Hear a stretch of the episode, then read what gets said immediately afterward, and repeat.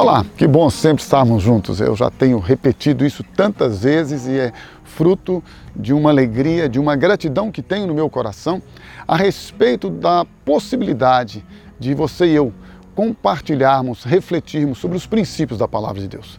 Princípios estes que são atemporais, que é muito importante a gente também frisar isso. Ou seja, independe da época, independe do tempo, independe da sociedade, independe da cultura, independe de qualquer coisa, porque a Bíblia nos diz que céus e terra passarão, mas a palavra de Deus permanecerá para sempre. E isto é algo maravilhoso para você e para mim, porque nós podemos a cada dia entender no nosso intelecto que você e eu somos frutos da manifestação do amor de Deus, da bondade dele, da graça dele. E ele que em todo tempo tem todo o prazer em nos abençoar. Veja que coisa maravilhosa. Ele nos criou a sua imagem e semelhança.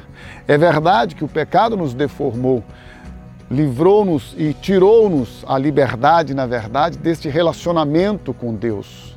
Ele deturpou, ele afastou-nos, ele impediu o nosso relacionamento com Deus. O pecado faz isto, separa o homem de Deus.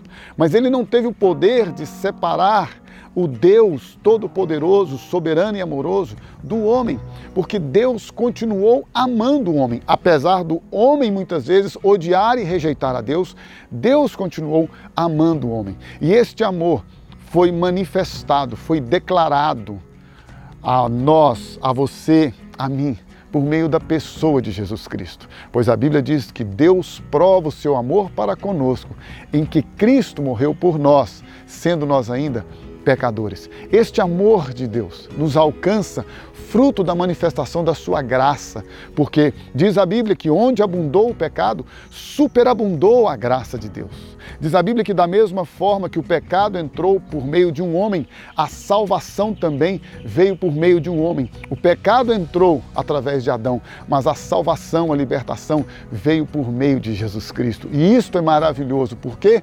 Porque nós agora podemos receber pela graça de Deus, pela sua bondade e misericórdia, a salvação para as nossas almas, porque Jesus, ele veio para nos libertar do pecado e para nos dar vida e vida nova. E esta vida nova, você e eu podemos experimentá-la quando nós cremos em Jesus e o confessamos com a nossa boca e cremos nele com o nosso coração, que ele e somente ele é o caminho, a verdade e a vida. Ele é o nosso Salvador. Por isso, entrega a tua vida a Ele. Confia nele, o mais, com certeza, Ele o fará.